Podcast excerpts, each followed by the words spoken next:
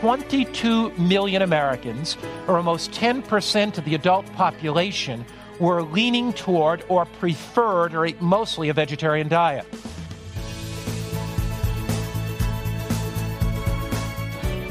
This is Hope Lives 365 with Pastor Mark Finley. Today's message Your Diet and Your Destiny. Part 2 Enjoy and remember you can always catch up with past messages and stay up to date with Hope Lives 365 and Pastor Mark by going to hopelives365.com. And now, Pastor Mark Finley. Now, there are three things about God's Word that I want you to notice tonight. First, God's Word is eternal. It bridges every generation and culture. Let's read it together. Matthew chapter 24, verse 35, reading together. Heaven and earth will pass away, but my words will by no means pass away. Notice Isaiah 40, verse 8 the grass withers, the flower fades, but the word of God stands what? Forever. There are many things in this life that are here today and gone tomorrow. There are many things in this life that are temporary. You buy a new car today, and 15 years later, it is the old model that hopefully is still chugging along. You buy a tie today, and 10 years later, it's out of date, but save it because maybe 10 years after that, it's going to come in and you can give it to your kid for Christmas. you know, I remember, for example, the first computer. You know, computers, you buy one today and you got to update it tomorrow. Everything around the, us ages so quickly. I think I need an upgrade. The first computer that I ever had, it took two men to carry it into my study. You know, you, you buy an iPhone today, and Apple comes out with a new one in a few months, and you want to trade that one in because this one has something else. When you look around us in our society, our society is changing, changing, changing, changing. Change is in the air. And you say to yourself, What can I place my feet upon that's solid? What are enduring moral values that will last forever? What's something that's not going to change today and be gone tomorrow? You know, you look at technology and it changes. You go to sleep watching your TV and they come out with a new TV tomorrow. In a world of rapid change and uncertainty, God's word is eternal. God's word speaks to every generation. It speaks with meaning and relevance and purpose. It speaks courage and hope to our hearts. Dr. Bernard Ramm put it this way. He's a professor of philosophy and religion. He says, A thousand times over, the death knell of the Bible has been sounded. The funeral procession has formed, the inscription cut on the tombstone, and the committal read. But somehow, somehow the corpse, that is the Bible, the corpse never stays put. No other book has been so chopped, so knifed, so sifted, so scrutinized and vilified. What book on philosophy or religion or psychology of classical or modern times has been subject to such a mass attack as the Bible? But yet, the Bible has survived with such venom and skepticism, with such thoroughness and erudition upon every chapter, line, and tenet. The Bible is still loved by millions, read by millions, and studied by millions. Isn't it evidence that the Bible is divinely inspired by God in the fact that after 2,000 years after the death of Christ, it has existed and it continues to be a bestseller? When you look at cultures and civilizations around the world, the Bible speaks to those generations of people. George Washington put it this way It's impossible to rightly govern the world without God in the Bible.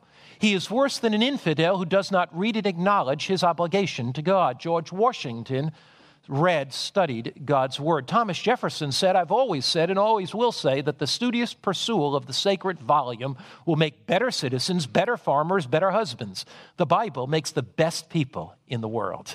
As you read God's Word with an open heart and open mind, as you read it prayerfully, as you say, God, as I read your Word, I want you to touch my life. God, as, you read your, as I read your Word, I want you to come into my life. I want you to make me the father that I ought to be. I want you to make me the husband I ought to be. I want you to make me the wife that I ought to be, the mother that I ought to be. I've had the privilege for the last 45 years of traveling the world, standing on the platforms of the great, great countries of the world. And I remember shortly after the fall of communism, I was invited to come to Russia. I had been speaking in Russia, Plekhanov University, uh, had been speaking there, and then uh, I was invited to come to the Kremlin. The Kremlin is the citadel of communism. It was. The, the Kremlin auditorium seats 6,500 people. Twice a night, communist intellectuals and philosophers and average people from Russia, lawyers and doctors and nurses and, uh, and uh, people who were scientists and engineers and shopkeepers came to that auditorium. There were 13,000 people coming every night to our meetings. They had come from an atheistic background. In the Kremlin auditorium was the place where Chernenko spoke and Khrushchev spoke and Putin spoke, and the place where all the communist leaders had spoken. I went into that auditorium and gave 13 lectures, and I talked about if society and if the Russian society were going to move in a new direction that it needed to be based on moral values, and those moral values were found in the Bible. One night after the lectures, I was sitting in a little room eating some Russian borscht, and a large man walked into the room. He must have been 6'3, 6'4. He weighed probably 220 or 230. He had muscles like spring steel. And he reached out and he said, Tonight, tonight, you spoke to Russian society. Let me give you a Russian bear hug. And he, he grabbed me, and I felt crack, crack, crack. And I said, If you appreciated the lecture, please don't squeeze me so hard. he then dropped me on the, you know, he dropped me on my feet and he looked me right in the eye and he said, I am the Russian general that led the Russian invasion of Afghanistan in the 70s. I led the Russian armies. And he says, As I thought about what you said tonight, I want to say this to you if Russia has any future, it must base its future on the moral principles of the Bible. He said, After your lecture tonight, I met with a group of Russian intellectuals, and we agreed that the only way forward for our society is to follow the principles of God's Word, the principles that Jesus Christ outlined, the principles of love and forgiveness and kindness and compassion and mercy. When you read the Bible, it'll change your life, it'll change your family. It'll change society. John Quincy Adams put it this way My custom is to read four or five chapters of the Bible every morning immediately after rising. It seems to me the most suitable manner of beginning the day. It is an incalculable and inexhaustible mine of knowledge and virtue. The founders of America understood the importance of basing their lives on the principles of the Bible and allowing Jesus Christ to transform their lives. The principles of God's Word will guide and shape our lives today as well. The second thing about God's Word is it's not only eternal, enduring every generation, but God's Word is life changing. In 1 Peter chapter 1 verse 23 it says, having been born again not of corruptible seed but of incorruptible through the word of God, which lives and abides forever something takes place. It says, having been born again. What does that mean? Having new thoughts, being transformed from within. You see, the Bible is not a dead book. The Bible is not a book that simply is inspiring. The Bible is a book that's inspired. Other books may be inspiring, but the Bible is inspired. 2 Peter chapter 1 verse 4 says, "By which have been given to us exceeding great and precious promises." So in the Bible we've been given promises that through these you may be partakers of the divine nature, having escaped the corruption that's in the world through lust. The Bible gives us promises. I am in need financially a person says, I'm in trouble, they read the Bible. My God shall supply all your need. Philippians chapter 4, verse 19. We grasp the living reality that God promises to take care of us. I feel weak. I can't lose my weight. Can't give up cigarettes or tobacco. Can't get off alcohol. Can't get on the diet I want. I read the Bible. The Bible is powerful. It says, Philippians 4, verse 13, I can do all things through Christ that have strengthened me. I have shared that promise with thousands of people around the world. I've said, look away from what you cannot do to what Jesus Christ can do. Look away from your weakness to his strength.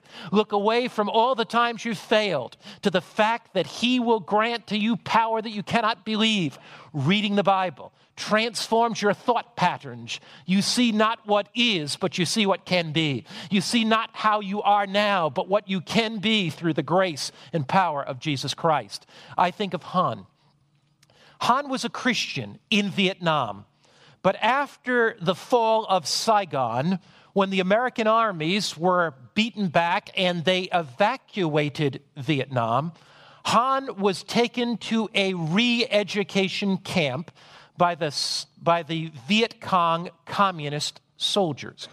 And in that re education camp, he was subjected to hour after hour after hour every day of communist propaganda.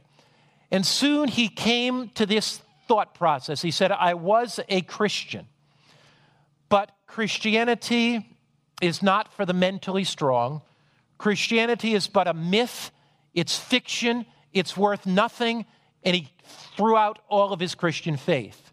In the re education camp, he had to clean the latrines. One day, he came across a portion of the book of Romans, Romans, the eighth chapter. One of the sergeants in the Viet Cong army had taken a Bible and was using it for toilet paper. Han found this crumpled up piece of Romans 8, and he sat there in that latrine reading, For all things work together for good to those that love God. What shall separate us from the love of Christ? Shall persecution or sword? No, in all these things we are more than conquerors through him that loved us. For neither height nor depth nor depth nor any other thing shall separate us from the love of God.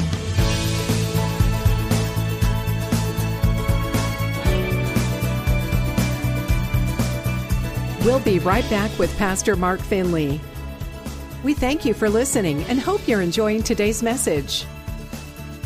Our mission is to attractively present the Christ centered biblical truths of Scripture in a practical, relevant way to people around the world so that they may experience the abundant life that Christ offers and effectively share with confidence His life changing truths with others.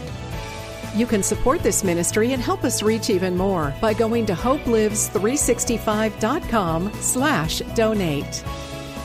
And now back to Pastor Mark Finley as Hans sat in that latrine reading that, his tears streamed down his face and he said, God,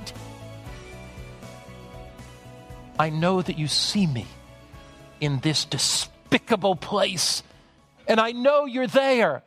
Reading the Word of God, his faith was rekindled. Reading the Word of God, his hope was renewed. Reading the work of God, his courage flowed into him. I have seen God do that for thousands of people around the world. I think of a young man by the name of Ramon. He was an Indian thief. He lived in India, and one day his gang broke into a home in India and they robbed jewelry, robbed money out of that home. And he saw this book. He had never seen this book called the Bible before, but he saw it there. And it had gold edged pages. And he said, That's good enough to roll my tobacco in. He stole a copy of the Bible. For about a month, he'd rip it out every night, a page of the Bible, roll his tobacco in it. Then one night, he started to read it. And he read about Jesus, who forgave the woman caught in adultery. He read about Jesus, who healed the man by the pool of Bethesda. He read about Jesus who calmed the storm, Jesus who broke the bread, Jesus who fed the 5,000. And this thief knelt and he said, Jesus, change my life.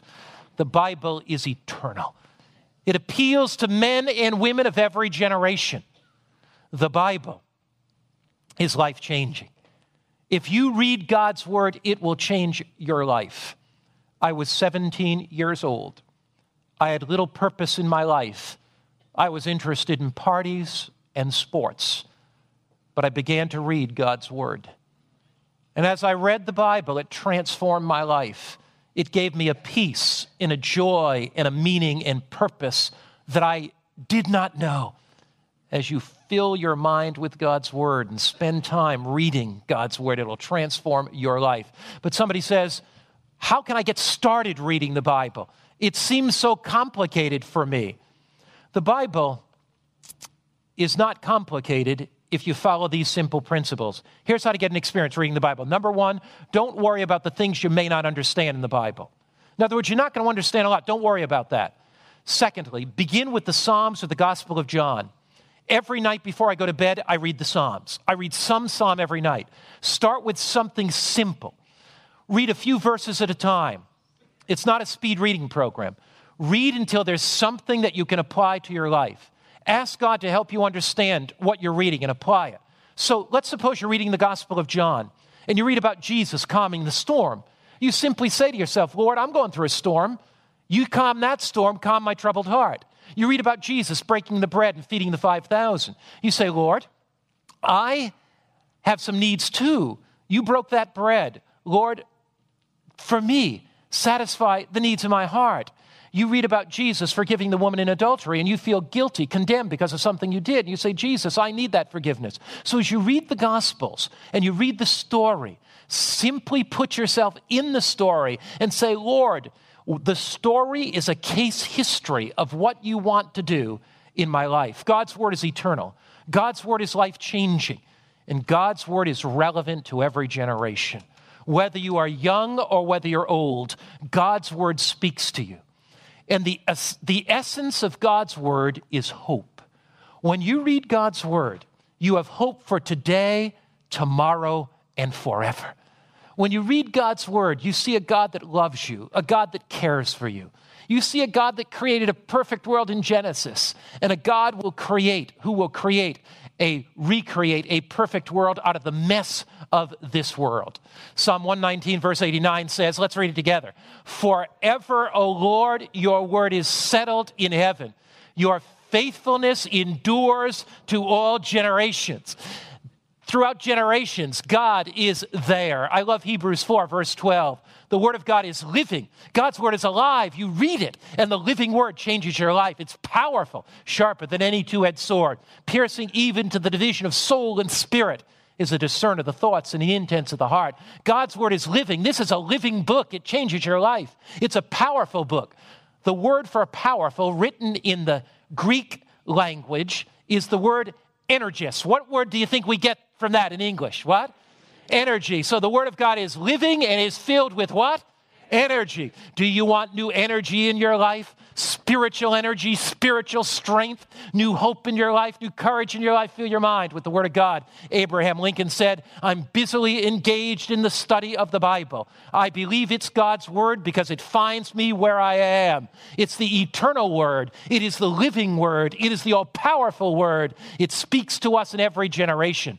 He said, I believe the Bible is the best gift God has ever given to man. All the good of the Savior of the world is communicated to us through that book. Abraham Lincoln said, If I did not have God's word, I could not have gotten through the trauma of the Civil War. One of my favorite pictures of Lincoln is him sitting in a tent on a Civil War battlefield with the Bible open, gaining strength before the battle. Woodrow Wilson said, When you've read the Bible, you know it's the Word of God because it's the key to your heart, your happiness in your own duty.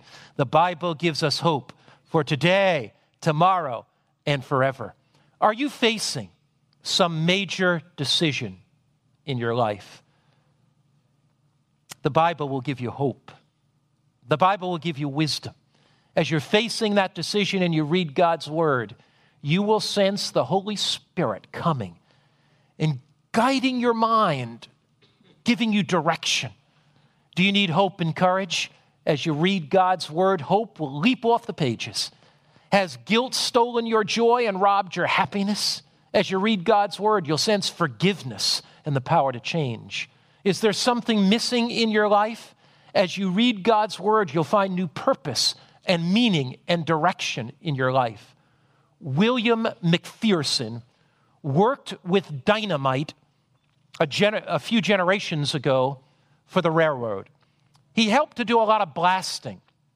And one day, Bill was there working with that dynamite, and a stick of dynamite exploded, blew his hands almost totally off so he could no longer use them, left him crippled and maimed, scarred his face terribly, blinded him so he could not see. And William McPherson lay there, discouraged, hopeless. He went through a long period of rehabilitation. Somebody introduced him to God's Word, and he said, I could never read it because I can't see. He learned Braille, but he couldn't use his fingers. So they put the Bible above his head, and he began reading the Bible with his tongue. He read page after page until his tongue bled. He read the Bible through four times with his tongue. Something began to happen to him. There was a new joy in his life. There was a new happiness in his life. There was a new meaning in his life. And when people came to see Bill to console him, they left filled with joy, filled with happiness. Why? Because he said to them, This life is not all there is. One day Jesus will come. For the Lord himself shall descend from heaven with a shout, with the voice of the archangel and the trumpet of God, and the dead in Christ shall rise first and we which are alive and remain shall be caught up together to meet them forever in the air. The Bible says in Revelation chapter 21 there shall be no more sickness or suffering or death or pain. What was it that gave Bill such new hope? What was it that filled Bill's heart with courage? What was it that gave him such new joy? It was the reality that this life was not all that there is. He was physically maimed, but he was spiritually fit. With eyes of faith, informed by Scripture, he looked to eternity. The Bible begins with a perfect world in Genesis chapter 1 and 2. And the Bible ends with a perfect world. The Bible says in 2 Corinthians 5:17, if any man is in Christ, he's a new creation. God created the world once, He will recreate it again, but He wants to recreate you and me right now. Bill was recreated. And he looked forward to the new creation. Old things are passed away and all things are become new. As you read the Bible, Christ recreates you and he prepares you to live in a recreated world where all of the past will be gone and there will be no cancer and there will be no heart disease and there will be no diabetes there will be no more nursing homes and retirement centers, no more feeble hands and shaking knees, no more quivering tongue. You'll never have to stand by a child's bedside who has been just hit by a car and hold their hand as they breathe their last and die. You'll never have to go to a mother's hospital room and put your hand on her head as she breathes her last and labors heavily and dies of cancer. You'll never be called in that new world and told that your children, his child has just been hit by a car. Neither you ever be told that your wife has just had a heart attack.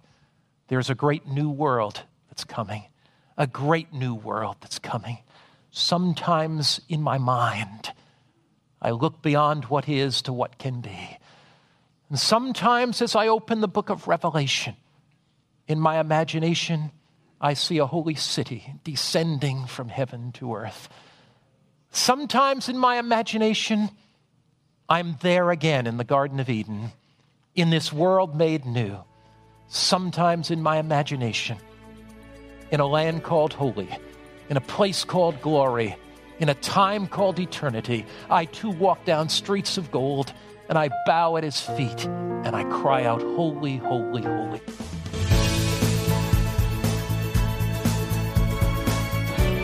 You've been listening to Hope Lives 365 with Pastor Mark Finley. We hope you've enjoyed today's message and remind you that you can find more in our many ministry resources at hopelives365.com. And you can support this ministry by going to hopelives365.com slash donate. And now, a final thought from Pastor Mark.